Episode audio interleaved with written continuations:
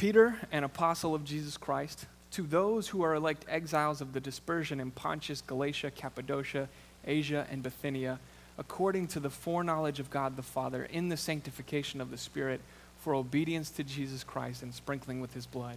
May grace and peace be multiplied to you. Blessed be the God and Father of our Lord Jesus Christ. According to his great mercy, he has caused us to be born again to a living hope through the resurrection of Jesus Christ from the dead, to an inheritance that is imperishable, undefiled, and unfading, kept in heaven for you, who by God's power are being guarded through faith for a salvation ready to be revealed in the last time. Let's pray. God, we thank you for your word. We thank you that, uh, that in your word you say that uh, other men and women delight in it and that it is the bread of life. God, would you let that sustain us this morning? Would you, by your word, do the, the surgery on our hearts to break down the hardness of it and the sin of it? And would you show us your grace? God, help us to stand firm this morning in the true grace of God. Would you do that by your Spirit through your word? And It's in Jesus' name we pray. Amen. There was no hope for me. Why, you ask? Well, thank you for asking. It's very kind of you. But one day a few years ago, when Leah and I were living in our apartment in Mesquite, it looked a little something like this. I was roofing at the time. Nope, it doesn't look anything like this. Glitch. There. Uh, Leah never lets us match, so I just wanted to show everybody that we match sometimes. I told her, we're in holy matrimony. I was roofing at the time, so I, I finished my roofing jobs early, came home, sat on the couch, and I started watching just the classic dude movie, uh, Saving Private Ryan. And I just, from the get go, I was hooked again. It's like the 30th time I've seen that thing, but it didn't matter. Uh, Leah, on the other hand, she was not home yet. She had a mandatory meeting on some really boring stuff after a day of uh, day just full of kids who would not listen. Remember that part specifically. She just needed a nap.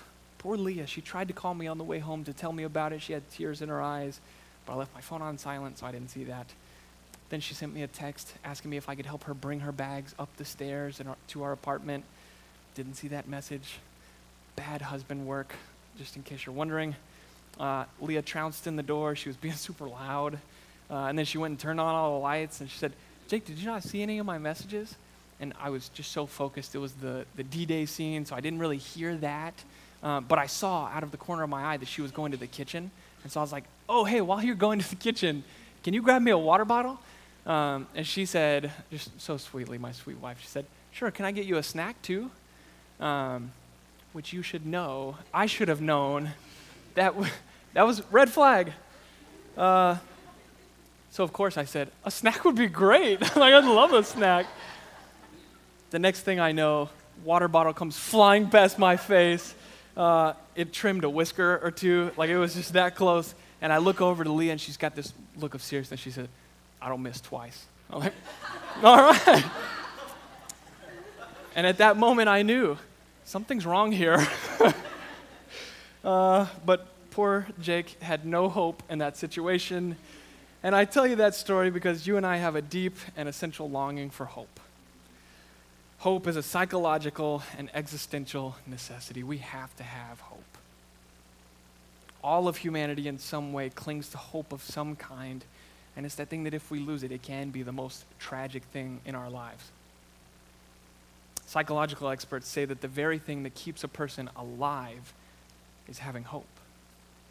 Without hope, people give up because there is, if there is no hope, life is too overwhelming. You and I have to have hope. The issue is, not all hope is alike. Many people in our culture place their hope in things that can die. For instance, we place our hope in getting that paycheck, in retiring one day, in our spouse living for a long time, in our health, in our bank accounts, in our looks, in our popularity, in winning, in our jobs, in our kids. But all of these things can die. if our hope is in traveling the world once we retire, what if we develop a bone disease that keeps us from traveling? If our hope is in our money, what if we lose our job? So, our question is what is your hope in and can it die? To have hope in the things of this world is to have a dead hope. We need a better hope. We need a living hope. A hope that remains even in all kinds of hope killing suffering. A hope that if we lose our legs, if we lose our sight, if we lose our job, if we lose our lives, we still have it because it cannot die. It's a living hope. You and I want this hope. You and I need this hope. And it's exactly what we find in our passage. We're going to answer three questions from our text, and in answering them, we're going to see the living hope. We're going to see the living hope. The questions are what is a living hope? How do we get a living hope? And what do we do once we have a living hope? What is a living hope? How do we get a living hope? And what do we do once we have a living hope? Question one What is a living hope? Just as a quick reminder, Peter, the guy who's writing this, uh, he's just a guy who messed up constantly, all the time. The Bible describes him um, as, yes, one who walked with Jesus, he walked with the Savior of the world, uh, but in a lot of ways, he had little faith. He doubted. He once saw Jesus in the water and he got scared, and Jesus says, It is I. Don't be afraid. It's I, Jesus. And Peter says, Who's out there? It's like, Oh, come on, man. You just said it. Then Peter gets to walk out on the water after Jesus says, Hey, come to me. And then he gets scared after he sees the water and he starts to sink. But this man who once sank was saved by Jesus and he now stands firm, and that's why he's writing this letter. The man who sank now stands and he's writing this letter to other people who are sinking. The men and women who are exiled all across the land. And this is to you and I. It wasn't written to a specific church, it was written to the church because we're all exiles. We have all been pushed out of heaven, if you will, pushed out of the garden because of our sin. We lost paradise. So Peter writes this, encouraging us to stand firm in the true grace of God. How? Well, he wants us to have a living hope. So we have to answer the question what is a living hope? Just to let you know, it is not. I hope the Cowboys throw longer than a three yard pass today. or I hope my husband gets all the things on the grocery list, as if that's a thing we do. Um, hope is actually the Greek word elpis. It means looking forward to something with confident expectation, even if there are no rational grounds for it. Hope means looking forward to something with confident expectation, even if there are no rational grounds for it. So, hope for what? In our context of what we see, what we hope for, what, we're, what we are to be confidently expectant in, is found in verse 4 and 5. Hope, our living hope, is an inheritance that is imperishable, undefiled, and unfading, kept in heaven for you, who by God's power are being guarded through faith for a salvation ready to be revealed in the last time. If we are a part of God's people through faith in Jesus, then there, there is an inheritance that awaits us. It's perfection, it is glory, it cannot die, it cannot be messed up, and it will never fade away. And not only that, like if that wasn't good enough, the inheritance is being guarded by the God of the universe. The same God who simply just spoke things into existence is standing at attention and saying, Nope, you're not going to get this. You cannot take it away. It cannot be defiled at all. Nothing or no one will ever be able to tamper with it. So our inheritance is safe. So then the question is, what is our inheritance? If we know that it's safe, our inheritance is being saved finally. Actually made righteous. Just very simply, our inheritance is our God. This is when we sing what we just sang. Thou mine inheritance, now and always. God, you are my inheritance. Everything that I could ever want, everything that I've ever longed for and hoped for, God, I find it in you.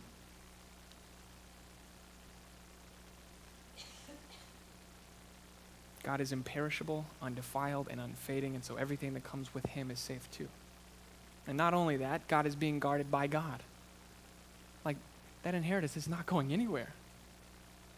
As we sit right now, if we are believers in Christ, we have a living hope for eternity simply because of who God is. This is hopeful for the people who read this back in the day. It's hopeful for us as we read it because um, as it sits, as we sat, because of our sin, you and I had no inheritance. If you are an unbeliever in this room, you currently have no inheritance. I don't know if that's me going too far this way or what. I don't know if you guys can hear that Maybe it's just my ears. But I'm sorry. Um, but because of our sin, you and I had no inheritance. We had a great chasm. There was a huge expanse between us and our inheritance at that moment. We were with God in the garden, if you will, but because of our sin, there is now a fracture. There is now a chasm between us and God, and there is no bridge. There is no climbing down this side and going up the other side. There is no flying over. We need to be on the side where God is, but we can't. We can't rescue ourselves from our sin. We need to be rescued from our sin. And this is the work that Jesus did on the cross. In his death, he took on our sins and gave us his no sin so that you and I could have eternity with our inheritance. It happens at the cross. So then our living hope is based in a confident expectation that you and I will be raised to new life with our God when we die the hope of salvation is alive because the assurance of salvation is found in Jesus, and Jesus is alive. We have a living hope because we have a living Savior.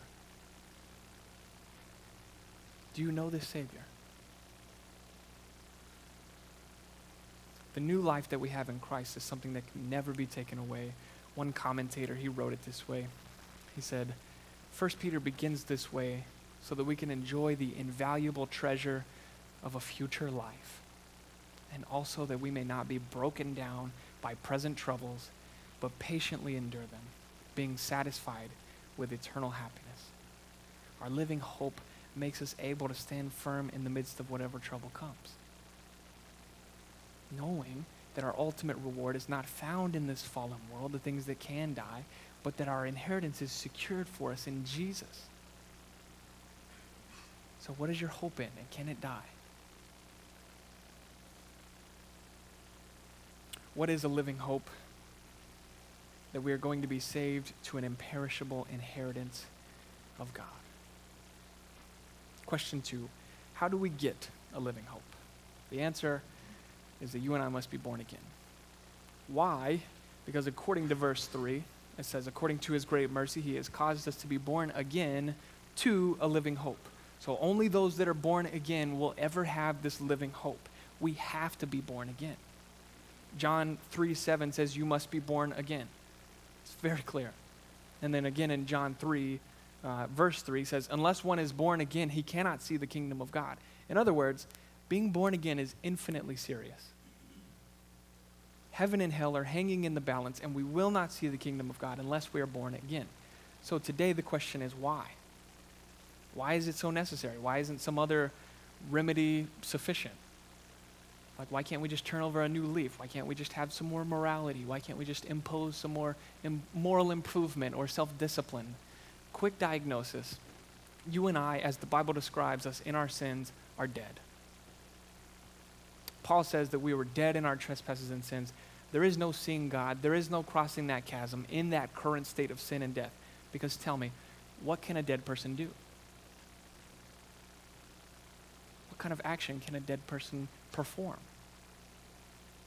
Not only can we not pass over the chasm if we were alive, what can we do as a dead person? We have to be born again into this new life with God, or we have no living hope. How? Verse 3 answers it. He has caused us to be born again to a living hope through the resurrection of Jesus Christ from the dead. God caused us to be born again, if we are born again, through the resurrection of Jesus Christ from the dead. What does this mean? The fact that Jesus was raised to life 2,000 some odd years ago gives us an unshakable hope. The fact that Jesus was dead and was brought to life in the resurrection shows him as the Lord of all who is coming back to make things new. There is no rebirth without the resurrection of Jesus Christ. Probably the best way to describe being born again is found in Romans 6. Paul writes, What shall we say then? Are we to continue in sin that grace may abound? By no means. How can we who died to sin still live in it? Do you not know that all of us who have been baptized into Christ Jesus were baptized into his death? We were buried, therefore, with him by baptism into death, in order that, just as Christ was raised from the dead by the glory of the Father, we too might walk in newness of life, born again, raised to newness of life. How do we become born again? Like if we see, we get a living hope, if we're born again and we see the importance of that, how do we get it? Verse 5 actually answers it through faith. Through belief in Jesus Christ's atoning work on the cross on your behalf. Why does faith in this way give us hope? If Christ has been raised, then all of my sins are forgiven if I cast myself on him. And if all of my sins are forgiven, then God is not against me any longer. There is no chasm there any longer, but God is for me. That's my hope. Romans 8 says, If God is for us, who can be against us? He who did not spare his own son, but gave him up for us all, how will he not also with him graciously give us all things? Who shall bring any charge against God's elect? It is God who justifies. Who is to condemn? Christ Jesus is the one who died. More than that, who was raised, who is at the right hand of God, who is indeed interceding for us. Who shall separate us from the love of Christ? Shall tribulation or distress or persecution or famine or nakedness or danger or sword? No. In all these things we are more than conquerors through him who loved us. For I am sure that neither death, nor life, nor angels, nor rulers, nor things present, nor things to come, nor powers, nor height, nor depth, nor anything else in all creation will be able to separate us from the love of God in Christ Jesus our Lord. That's how a 2,000 year old resurrection reaches our heart and brings us hope. It clarifies that because Jesus bore our sins on the cross, God is for us and not against us. And it declares that this Jesus who loved us and gave his life for us is alive and is present and caring at every moment of our lives. That's our hope. That's our light in the midst of darkness. Do you read your Bible to grasp this hope? And going back to the beginning of the verse, verse 3, according to the mercy. Everything that we just read, everything that we just talked about, is nothing but mercy from God. The word mercy means to take away the deserved judgment. So if you think about grace, it's a little bit different than mercy. Grace is undeserved merit or favor. So here, is, here are things that you do not deserve that I'm going to give you. Mercy is here are the things that you deserve, I'm going to take them away from you. So mercy is God taking away what we deserved, our judgment. And since the judgment has been taken from us, now this mercy, what it did for us, it caused us to be born again into a living hope. We are born again to a living hope and an imperishable inheritance through the resurrection of Jesus Christ. That's why it's so important. That's why we as a church are gospel centered. That's why everything that we do will be focused on that truth. When you pray, do you thank God for his mercy to you in Christ? What is a living hope? It's a confident assurance that you and I will one day be saved once and for all, that is rooted in the living Jesus. How do we get this living hope? We must be born again through faith in Jesus Christ. But that isn't all. Question three What do we do once we have a living hope? Verse 3 actually begins with Peter's response to the news that follows. Uh, Peter did things kind of backwards, I think. Like he started his letter with a greeting. You usually put that at the end, like, uh, here's my letter, Jacob, love you. But he wrote it at the top, Peter, love you, and then he wrote his letter. So he did things a little bit backwards, in my opinion. Um, that's my cultural bias. But he begins with his response to the news that follows. He says, Blessed be the God and Father of our Lord Jesus Christ. Why? Because in him, through the resurrection of Jesus Christ, we have a living hope. Peter here is just worshiping. Like, this is his song to God. This is his response to the good news of what God has done. He says, Blessed be God. Not blessed are you, God. Praise you, God. All of this work, yet we, ha- we reap the benefits of it. We have the mercy and grace of it and the peace that comes from it, but you did all the work. Praise you. Psalm 34 uh, says, I will bless the Lord at all times. His praise shall continually be in my mouth. Why? Because of all the work that he did. Psalm 145 says, I will extol you, my God and King, and bless your name forever and ever. Every day I will bless you and praise your name forever and ever. My mouth will speak the praise of the Lord, and let all the flesh bless his holy name forever and ever. Blessed be God. The living hope produces life within us, and that new life springs up new things, new worship by the Spirit. It causes us to praise and it causes us to bless and to sing and to lift God's name on high. Without that, we don't really care who God is. And not only in song, but in our service. Uh, worship is not just singing, worship is actually described in Romans 12 as presenting our bodies as living sacrifices. Or to put it another way, we are freed by God to become slaves to God. Romans 6 says this But thanks be to God that you who were once slaves of sin, the old life, the dead life, have become obedient from the heart to the standard of teaching to which you were committed, and having been set free from sin, have become slaves of righteousness. There is a, a willing freedness that we're going to say, No, I, I willingly choose to become a slave to righteousness and to God.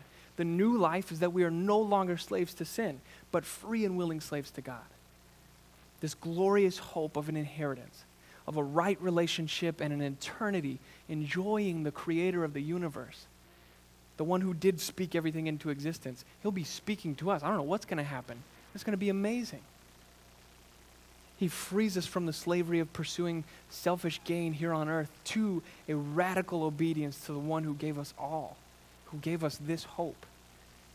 Because we can't lose our hope. Do you see it? It's a living hope. It's not going to die. We cannot lose it. So everything that we do here on earth, we can risk everything.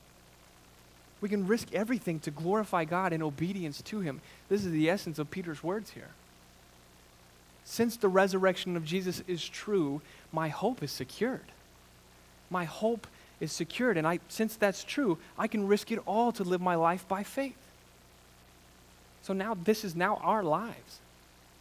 Since the resurrection is true, we can risk our comfort and embarrassment to share the gospel with that guy at Dairy Queen. We can risk relationships to go up to a person we know and love and have a hard conversation about the sin that we see in their lives. We can give up possessions. We can risk our lives, our safety, our children's lives to glorify God by bringing this hope to other people, people who are just as afraid of death as you are, people who need a hope just as much as you do. We can give up our vacation or our retirement money to help provide for a refugee family here in Dallas. With the hope of building a friendship and showing them the love of Christ. We can do all of these things. We can have radical obedience to Christ because we know that we have a treasure and reward in heaven that cannot be destroyed or taken from us. So we can sing the songs that we sing and we can do the things that we do and not worry about the way we sound or the way we look to that person. We can just cry out in thankfulness back to our God who fully deserves all the thankfulness in the world. In this way, uh, as a blessed are you, God, we do all of our actions. And so we're going to take communion together as a family, and we do it with this heart of a Blessed be you, God. You have given us this living hope. Blessed be you. And as we partake of communion together, it's a remembrance of the gospel. We eat and drink, that is, we take into our lives what happened on the cross. By faith, by trusting in all that God is for us in Jesus, we nourish ourselves with the benefits that Jesus obtained for us when he bled and died on the cross if you're an unbeliever or if you're in unrepentant sin, I ask that you would just remain in your seat during this time uh, because the Bible says that you would eat and drink in an unworthy manner, and I don't want that for you. We take the work of Christ seriously, but if you are unrepentant, you still have this living hope dwelling within you in Jesus. Remember the gospel again today. Turn again today to faith in Jesus and confess your sins before Him. If you're an unbeliever, as you sit today, you have only hopes that will die. You too can have a living hope through faith in Jesus. Believe today. For all of us, here is our prayer. You won't be able to read it. Father, we confess our sin of hopelessness before you. We admit that we need this body and this blood alone to get us to heaven with you. Would you grow the living hope within us this morning? Would you give our hope new life today in Jesus? So, here in a minute, uh, as you just take your time to pray through that, uh, when you're ready, grab the elements at the back of the room, bring them back to your seats, and we'll take them together here in a minute uh, as a family. Um, but as you as you sit, pray. If you're in unrepentant sin, pray for that. If you are an unbeliever, pray for God to save you.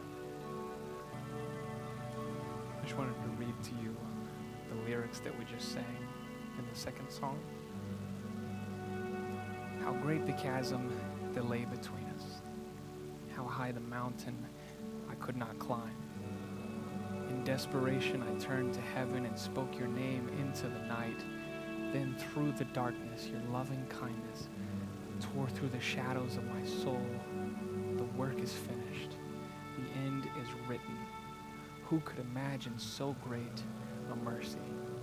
What heart could fathom such boundless grace? The God of ages stepped down from glory to wear my sin and bear my shame. The cross has spoken, I am forgiven. The King of kings calls me his own. Beautiful Savior, I'm yours forever. Then came the morning that sealed the promise. Your buried body began to breathe. Out of the silence, the roaring lion declared the, gl- the grave has no claim on me. Jesus, yours is the victory. Hallelujah. Praise the one who set me free. Hallelujah. Death has lost its grip on me. You have broken every chain. There's salvation in your name. Jesus Christ, my living hope. All of this is true because on the night when he was betrayed, he took bread, and when he had given thanks, he broke it and said, This is my body, which is for you. Do this in remembrance of me.